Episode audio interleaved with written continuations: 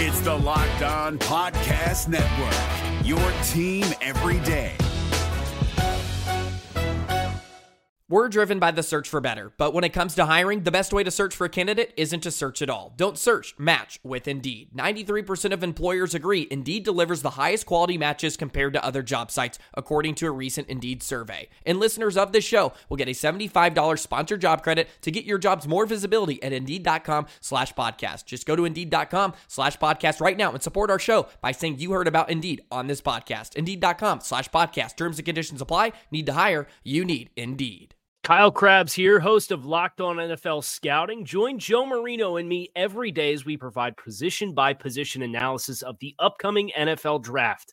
Check out the Locked On NFL Scouting podcast with the Draft Dudes on YouTube or wherever you listen to your favorite podcasts. What's up, Dolphins fans? This is Kyle Crabbs of Locked On Dolphins.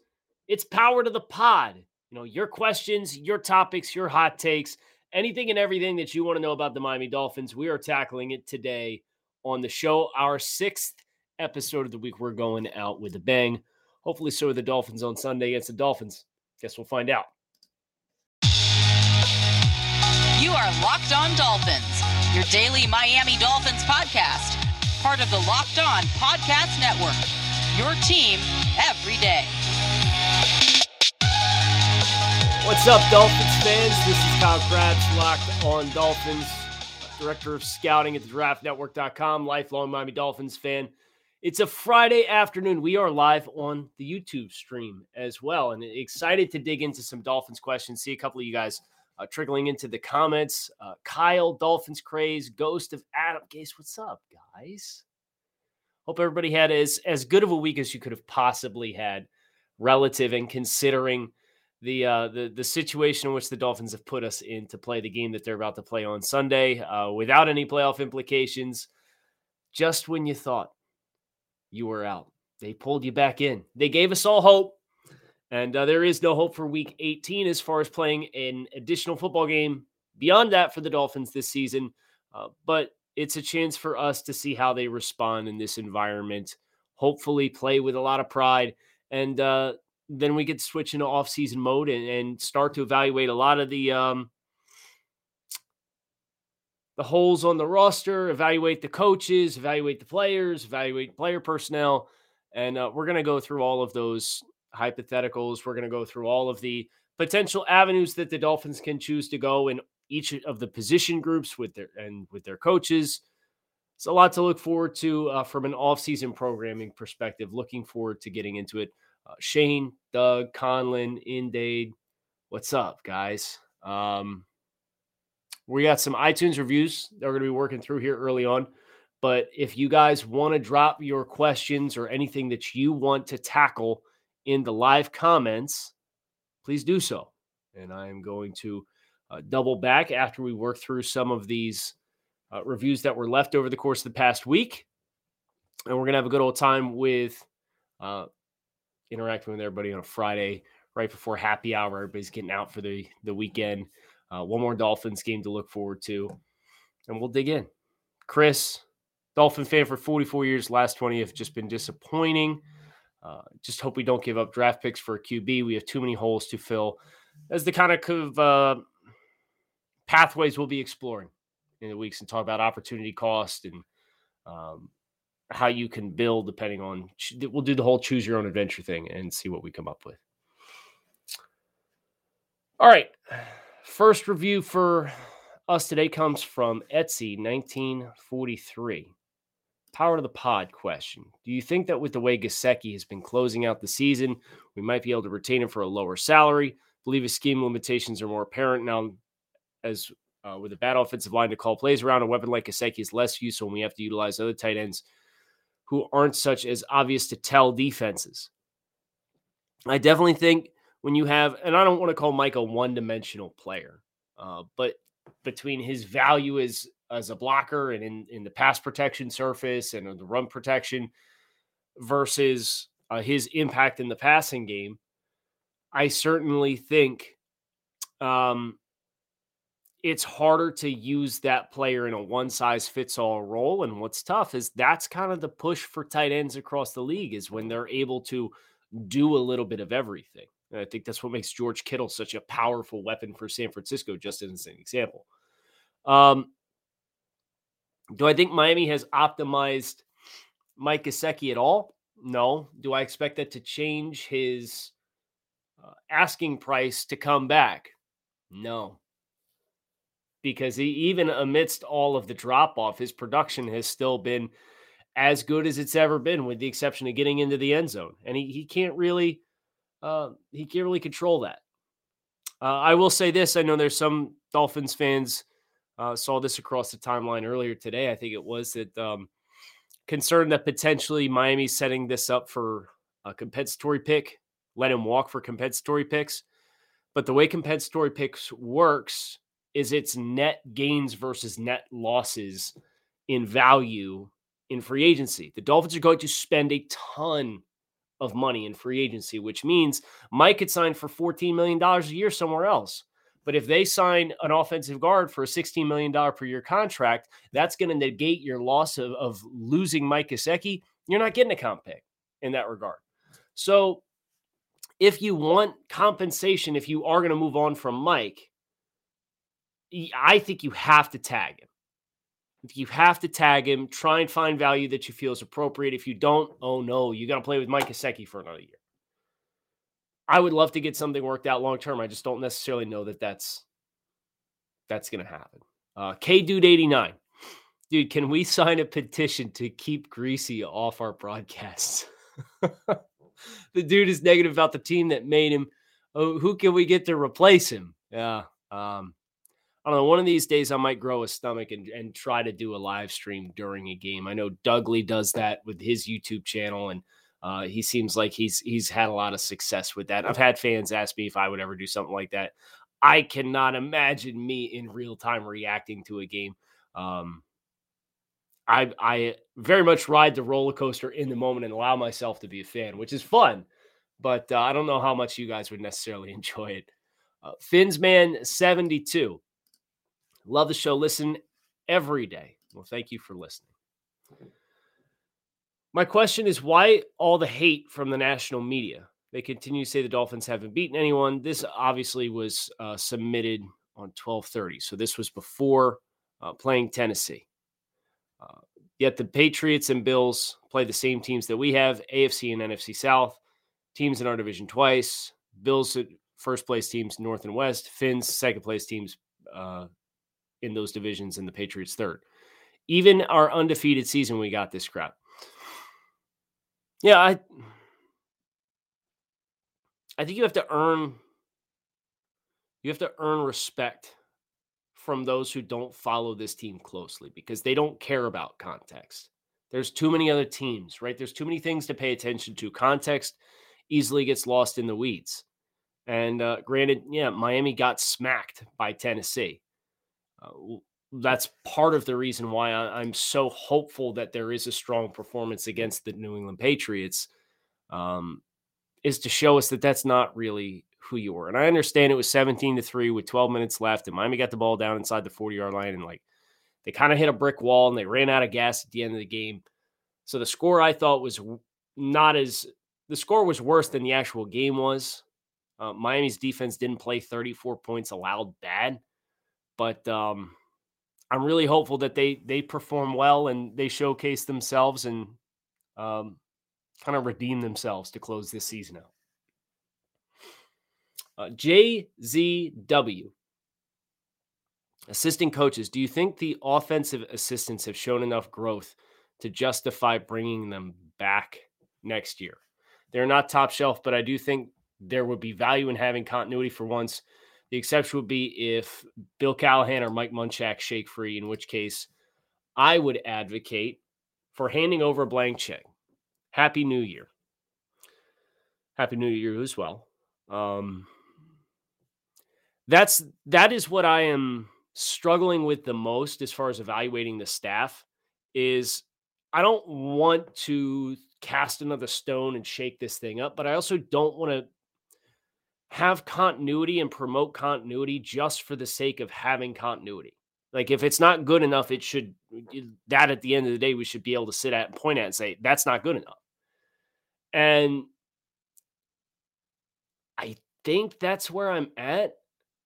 I do think if you ask me right now, I would probably advocate to bring in an established offensive coordinator, to bring in an established offensive line coach, and write them checks, because you look at what Miami has offensively. You look at the stretch that they've had under Brian Flores. And when Brian Flores was first hired, boom, it was a New England offense. Chad O'Shea comes over, he runs the offense. And then Chad O'Shea is fired, and you say, okay, well, it's going to be maybe Jerry Schaplinsky, and they're going to hand it over to the quarterbacks coach. No, they went completely off the board, went all the way in, and leaned into Fitz and hired Chan Gailey. Totally different offense. And then you drafted a quarterback who played at Alabama and inserted him midway through the season, despite the fact that he, in past tense, has since said in the offseason that he didn't really know the playbook all that well. And then you try to cater the offensive system to him. So each one of your ideological offensive strategies has been completely different over the course of the last three seasons. And you gotta pick a lane, right? You gotta decide what you are. And I thought for sure it made sense when Flores came over and Chad O'Shea was like, okay, like maybe they're going to run that Patriot style offense. No. They've changed it. And what you have is, okay, we've always been a man coverage, blitz heavy defense the entire time. And that's why you look at the defense and you're like, man, the nucleus is really good. You got Wilkins, you got Sealer, you got Davis, you got Agba, you got Baker, you got Phillips, you got Holland, you got Howard and Rowe and Byron Jones and Brandon Jones. Like, you just went through probably a starting 11 on defense, and that's the nucleus of the team. And you're like, yeah, you're pretty good shape there. On the offensive side of the ball, like we talked about with Joe Rose yesterday on the show, or I guess today's show, look at the offensive side of the ball, you got like three or four guys. And it's like I want to bring an established guy in here with a good track record, and we'll go through candidates tomorrow. Or next week, I should say, when after the season is officially over.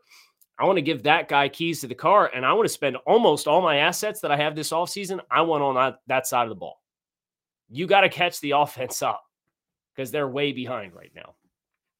So even if that involves making coaching changes and ideological changes again, because if you're going to do that, you might as well do it now, because you can invest all of your assets into catching up. I'm still working through iTunes reviews, but I see this one from John. I have to throw it up. Kyle, could you dress full Fins gear for a week straight? Yeah. Do you want hats, shirts, outerwear pull over top, socks, and a pair of shorts? Because I could do that. You want to document it? That would be fun. Yeah, man, I got a ton of Fins gear.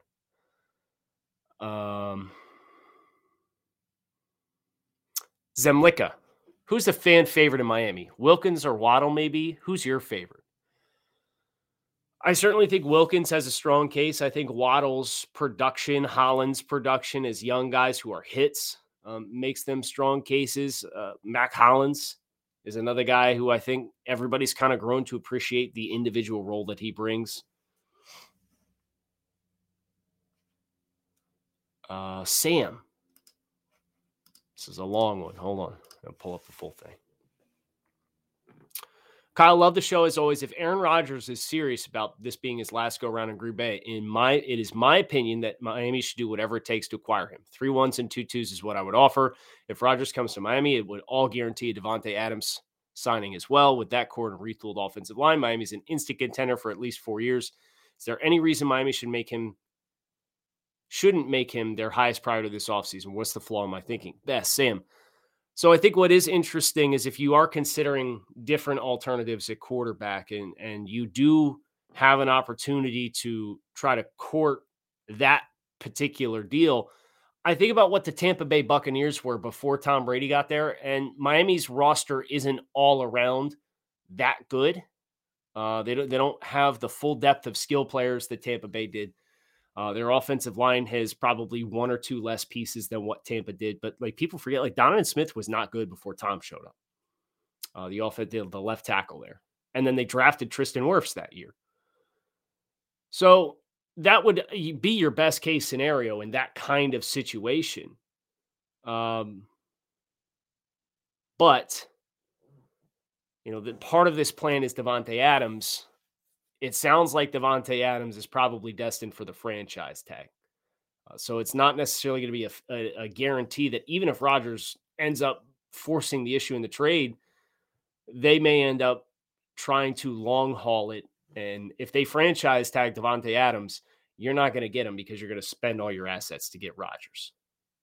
So we'd have to see how Green Bay chooses to handle that situation. But yeah, I mean, if you are of the opinion, and I'm going to get into the evaluating the quarterback room next week, and I'll get into my personal opinion at that point in time. But if you are a Dolphins fan that wants to broach the idea of addressing and potentially upgrading the quarterback room over Tua as your starter, Aaron Rodgers is certainly a name that you need to be mindful of and be aware of what the potential cost would be, because that's going to be one of those parts and stops along the choose your own adventure path that we're going to go over. I mean, all we're going to do this offseason is go over every possibility. We're going to be very thorough.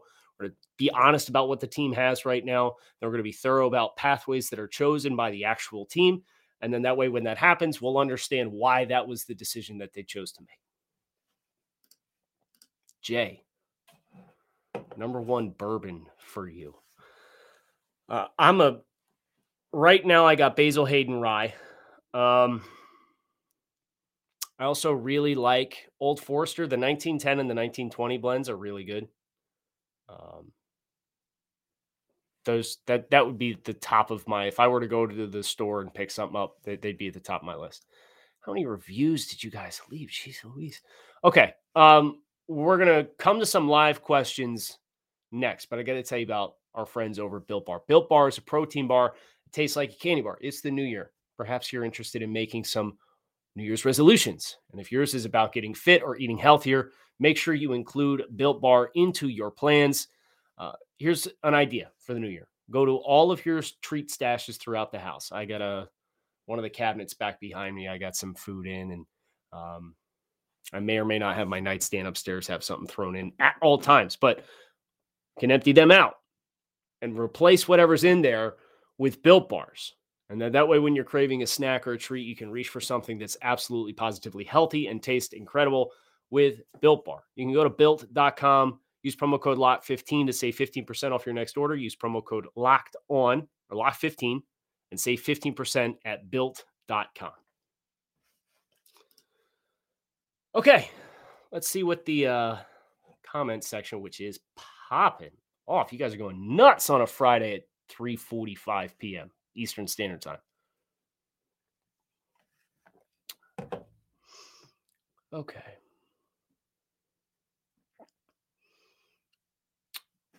Cameron, John Harbaugh question, or Jim Harbaugh question appears.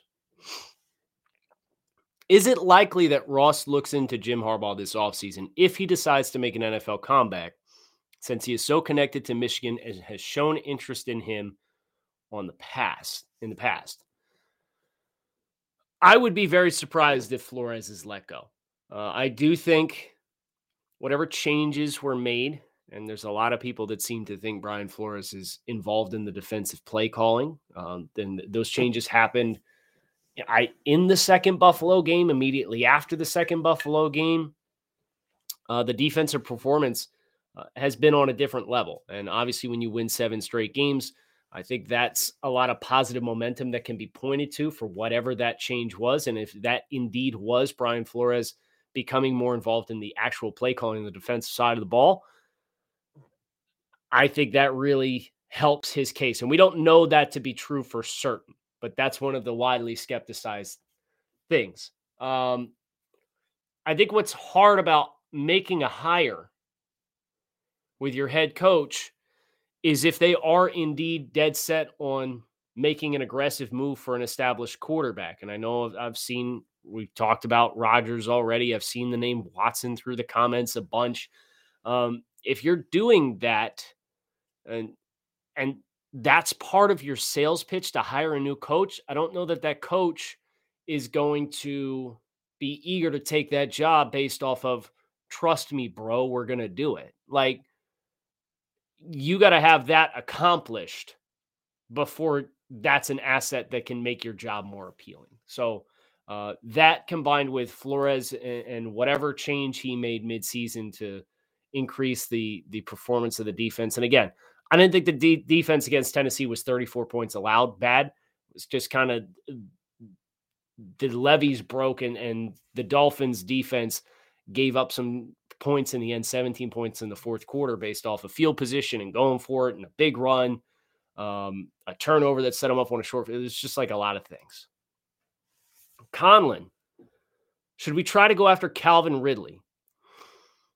Ridley's an interesting player. I mean, he's obviously very physically talented, but he's missed the large majority of this season with personal issues, and it hasn't really been specified what they were. I don't know what the context of that situation is. Ridley's probably going to fetch you a first-round pick and then some, but he is a player who's entering into a contract year. He's an older player as far as rookies go. He's in his late 20s. He's got 1 year left on his deal. It's like $11.5 million that he's owed. And you're making this trade with him having missed almost the entire season with whatever personal issues he's been dealing with. So you'd have to really vet through that and make sure you felt comfortable with that. But even still, like, you're going to get through that and you're going to get to the end of the next season. And then you're going to have to ask yourself, okay, like, are we going to pay him a big time second contract? And what does that do to his trade value? And I think you can find productive wide receivers, other pathways that aren't going to cost you so much is what Calvin Ridley is going to cost you. And then add in a little bit of a fair or not, because I don't believe he's had any personal issues that have impacted his availability in the past. There's an availability dynamic here that we all remember how much we paid Will Fuller. We all know how frustrated we get when Devontae Parker's not available. And that's the most recent impression Calvin Ridley has, is that, you know, he missed almost the entire season. So I would go a different direction personally, but he is physically a very talented receiver. Indeed. This is one of Joe Marino's big guys for us over the Draft Network. What's your take on Calvin Austin III? He's a smaller receiver from University of Memphis. Really electric player with the ball in his hands, and Joe's been pounding the table for him for a long time. So the way our scouting process works, I haven't gotten around to watching him yet. We have predetermined, our full-time guys have predetermined regions of the country in which you're responsible for. And you work through your individual region and you do all the write-ups, and that process for us is going to end in another 2 weeks. And then we'll stack everybody's grades in their own region, combine it into one list of rankings, and then we'll go through and start at the top, and everybody watches everybody so that everybody can watch the same guys the same day. You have a conversation. Everybody has an individual grade that they give out. So I would imagine a month and a half from now, I will have watched Calvin Austin and can give you a fully deep dive impression.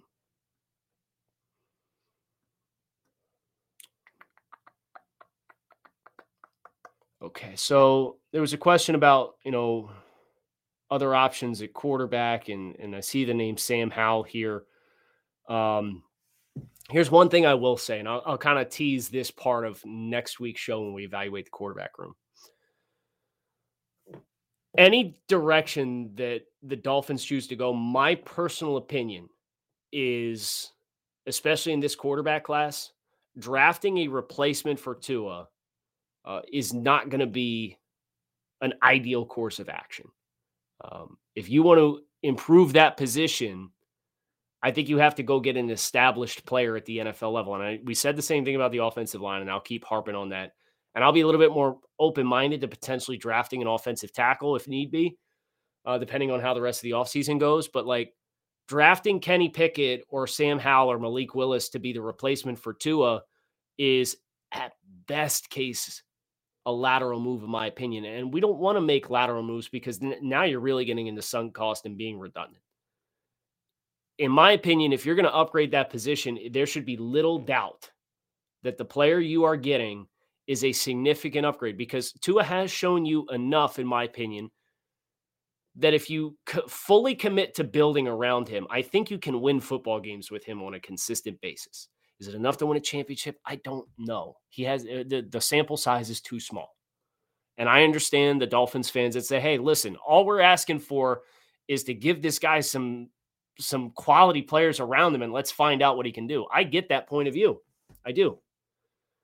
But I don't think drafting a QB this year in the first round or even probably the second round is a pathway that I could advocate for. I do want competition as a bare minimum. I want somebody that could be a legitimate contender to push Tua for the starting job this offseason, regardless of whether that's through free agency or the draft. But a first-round pick when you have all the other holes on the roster is really tough sell for me personally.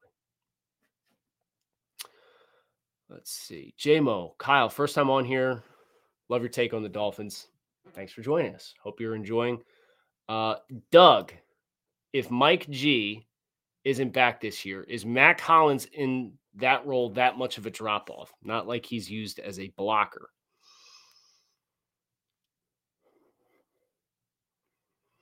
I still think his presence as a tight end, classified as a tight end, I mean, that's how Miami has gotten to. They're the number one team in 12 personnel by, I don't know, about 30% relative to the next closest team in the league.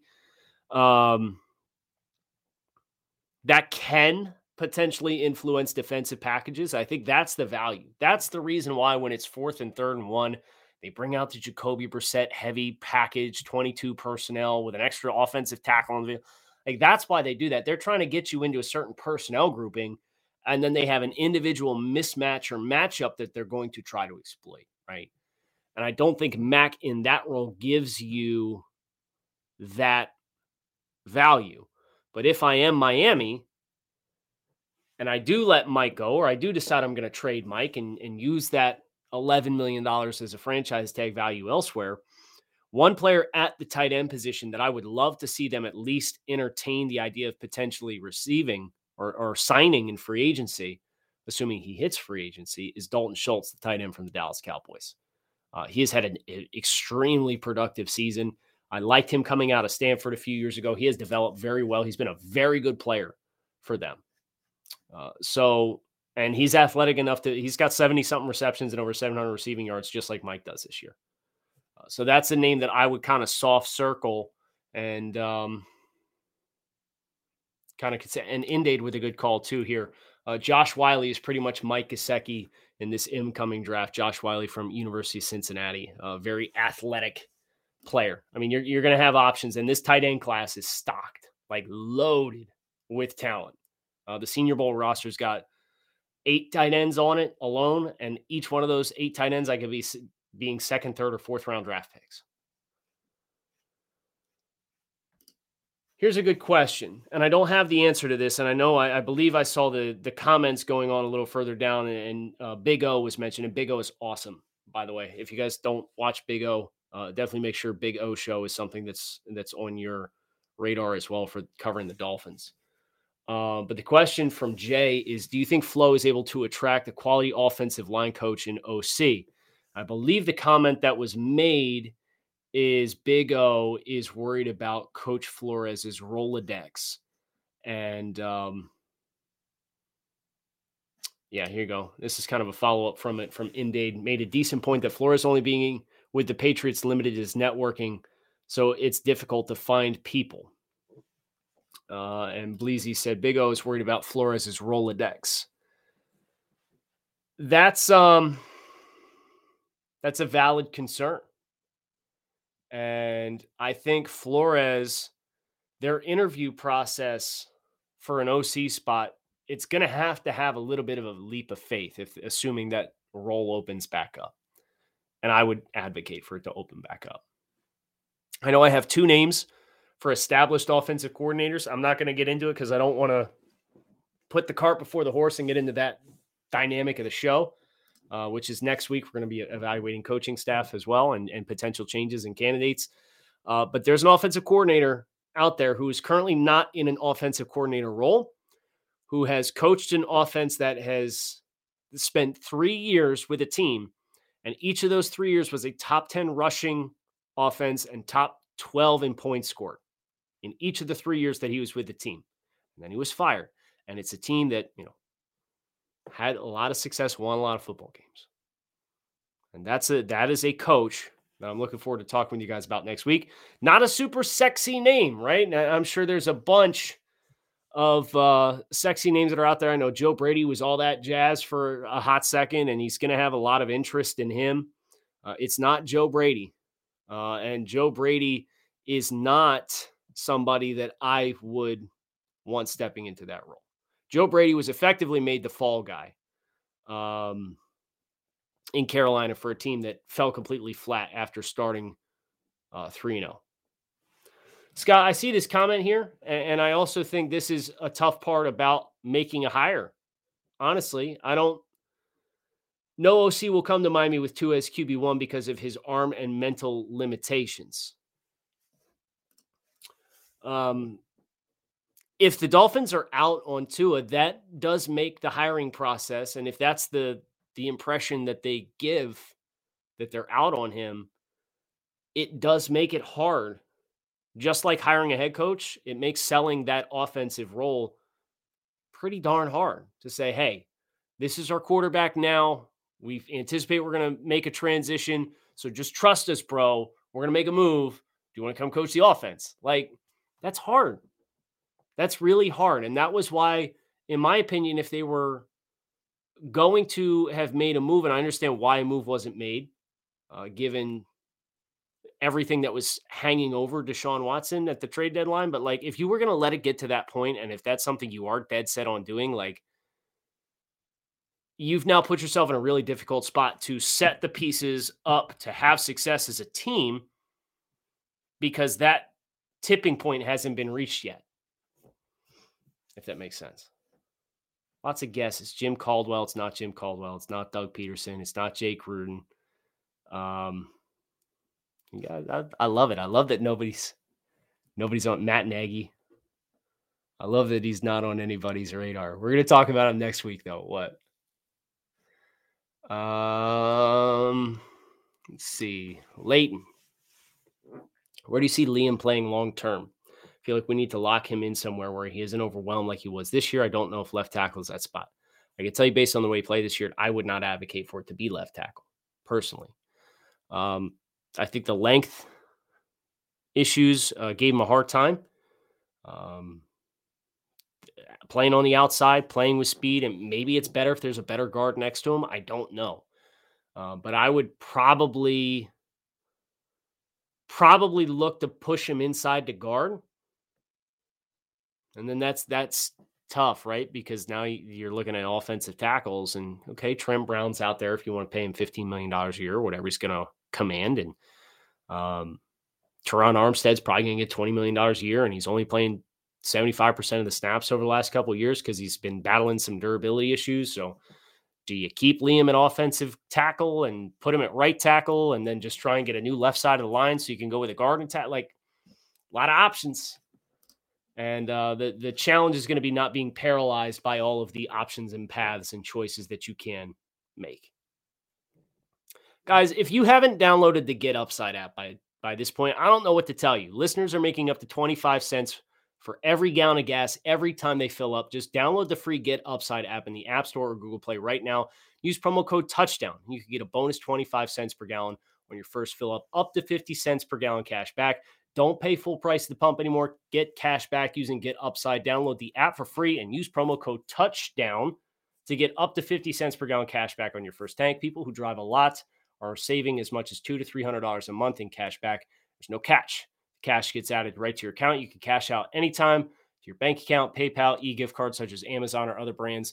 You name it. Download the free Get Upside app and use promo code TOUCHDOWN.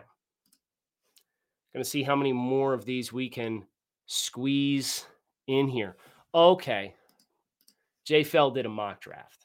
So we got to acknowledge the mock draft. And he was smart when he left a review of the show. He said, Kyle, thanks for keeping it real and honest. Your Dolphins pod is a breath of fresh air. Thoughts on my The Draft Network mock 5 rounds. Number 22 overall, he drafted Garrett Wilson, wide receiver, Ohio State. Number 48 overall, he drafted Isaiah Spiller, running back, Texas A&M. 100 was linebacker Henry To'o from Alabama. 116 was Zion Tupola-Fatui, pass rusher / outside linebacker from University of Washington. 119 was Andrew Stuber, right tackle from Michigan. And 157 was cornerback Kobe Bryant, cornerback Cincinnati. So Garrett Wilson, if you're going to play him in the slot, I can understand why that was the pick. I'm not as high on Garrett as a lot of the draft community is. I think when he played outside, he kind of left me wanting more a little bit as far as ability to beat press coverage and get separation on the outside. I think he'll be a really good player if you play him in the slot and let him create with the ball in his hands. So how do you handle that log jam between him and Jalen? That would be my question with that pick. Isaiah Spiller makes sense. He's probably the best overall all-encompassing back in this year's draft. He's not the fastest, but he's big, physical. He runs tough, can run between the tackles. He's effective in the passing game. That's the big thing for me. That's the hang-up that I have with Kenneth Walker, the back out of Michigan State. I think he's got a lot of growth that's necessary in pass protection dynamics, so Spiller's better in that regard, so that's why I can lean into that a little bit. To'o's a super smart player, transfer from University of Tennessee. I don't know that he's necessarily super physical, so I guess my question would be, if you're drafting To'o, is he to take Jerome Baker's spot and you're going to play Baker more true outside linebacker like he has the second half of the year? Is he supposed to try to replace Elandon Roberts? Like, what's your vision there would be my question. Tupola-Fatui, really good player, struggled with some injuries and durability. I think that's a really good value, and I think he's a pass rusher that would make sense for Miami in the middle rounds. Andrew Stuber is an offensive tackle I think would make a lot of sense for Miami in the middle rounds. He's like 6'8", 335 pounds, pretty good length. He's not a real sexy player in space, but he's functionally strong, and he's part of a really good Michigan run game, and there's little question about his length. Like we talk about Liam Eichenberg and his transition offensive tackle and how that's at the NFL level and how that's been pressed a little bit because of his lack of length and dealing with speed off the edge. Stuber's got more size and length to be able to do that. So I have some questions with that mock, but I appreciate what the thought process was in getting there. So here's one from Bruns, and then I'm going to come back to some of the comments. I'm going to save a couple. Couple of you guys have iTunes reviews that I'm not going to get to, but I want to try and get some live comments. I want to try and get some more of these iTunes reviews. I guess I've got one more of these, and then the rest of you guys I'm going to get you next week, because we're not going to wait until Friday for a 6th show of the week to do Power to the Pod. So if you left one, I see you all. I'll get you all, I promise. Bruns, when are the Dolphins going to make you head of scouting? Hoping they can figure out the offensive side of the ball this offseason so my 1-year-old son can grow up rooting for a winner, unlike my childhood when Miami typically had a great deal of struggle on offense. I know we need to still add talent on offense, but I'm convinced we need a change at OC and offensive line coach. Miami scored more points with less talent in 2020 under Chan Gailey. Who would you hire as OC? Bruns, my guy. I'm not going to let the cat out of the bag. Couple more guesses down here. Oh, Jay, favorite C4 flavor? That's a great question. I would say, they put out the Starburst flavors, and I wasn't expecting to like those, but I do.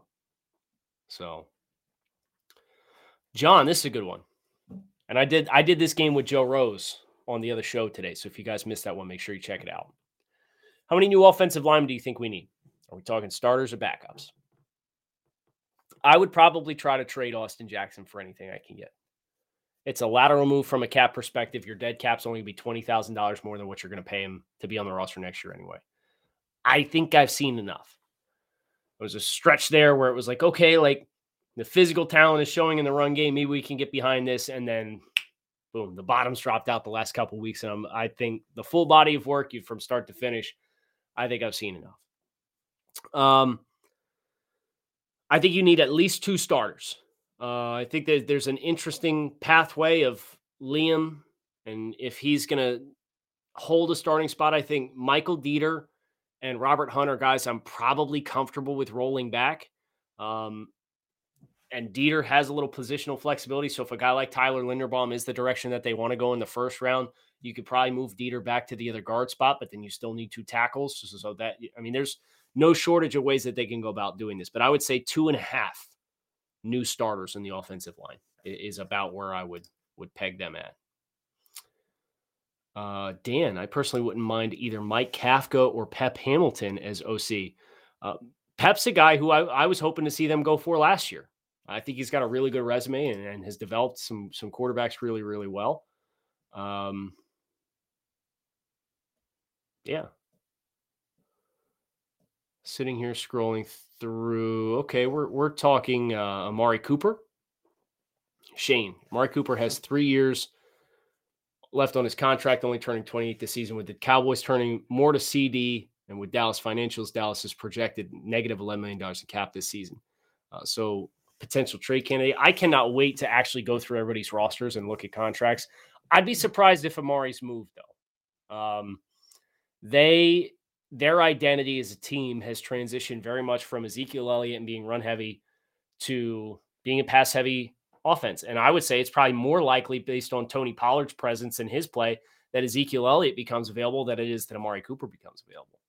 If that's a name that makes sense, we'll explore. I don't know what his financials look like off the top of my head, but that's just me thinking out loud since we're talking about Dallas.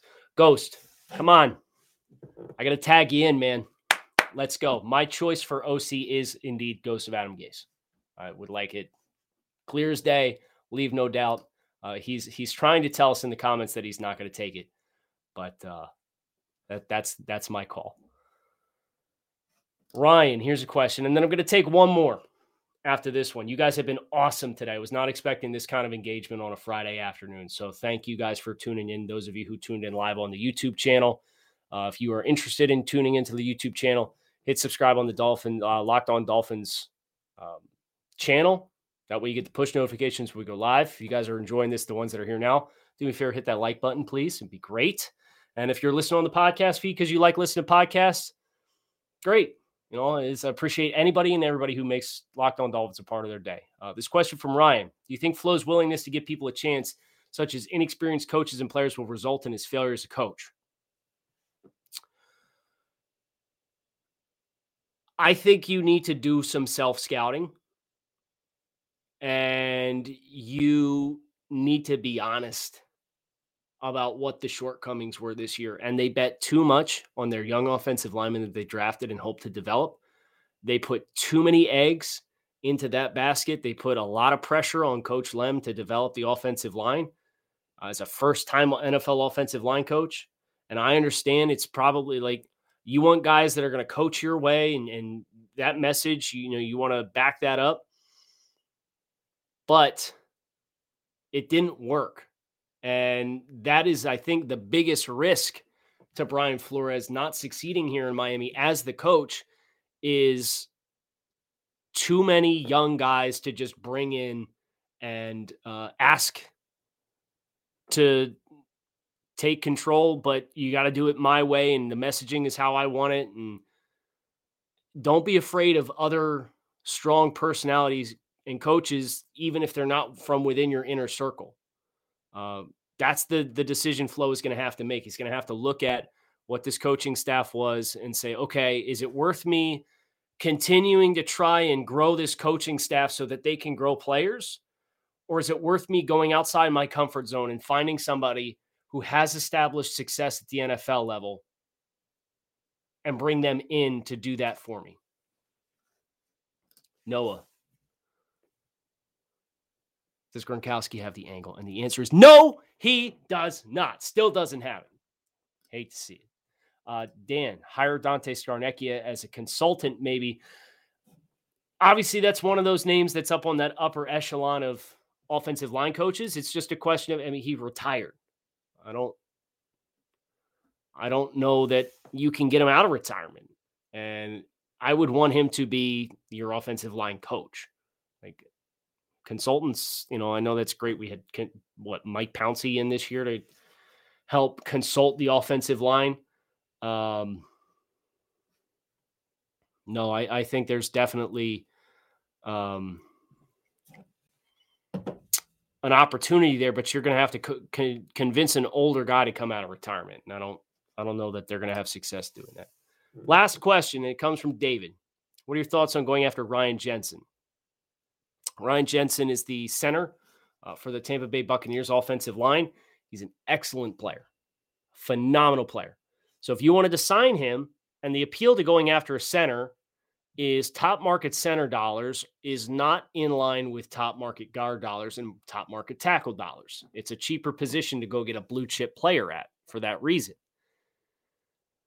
So if you wanted to sign Teron Armstead, it's probably $20 million per season on average. If you wanted to sign Ryan Jensen, it's probably $13 million per season. $7 million can go a long way. If you want to try to move Michael Dieter to play guard, put him back at left guard and have Ryan Jensen as a glue guy between Dieter and Robert Hunt.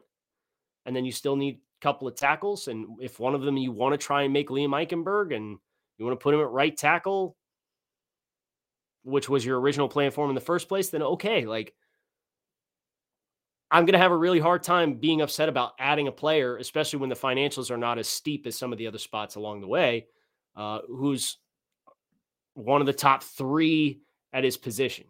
So hope you guys enjoyed, man. For this 46 minutes, I just looked up at the clock.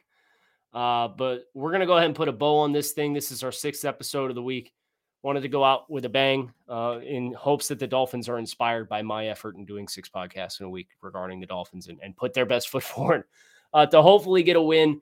I'm flying out Sunday morning, headed to the game. I'm looking forward to being down there and hopefully seeing some of you guys. If you guys are going to be at the game, holler at me, let me know, try and link up with about as many of you guys as I possibly can. Obviously the 4:30 kick a little later in the day. My flight lands at like 10. So I'll be around, floating around if you guys are in South Florida for the Dolphins game. Thanks, as always. Here's to the 2021 season. Here's to all the good things that are ahead for your Miami Dolphins. And hope to see you on Monday, hopefully celebrating one more stop in Club Dub for the year. Kyle Crabbs signing off. Keep it locked in right here on Locked On Dolphins. You guys make it a good one. Is your team eliminated from the playoffs and in need of reinforcements? Maybe it's time for a rebuild, or maybe they're just a player or two away from taking home the Lombardi Trophy.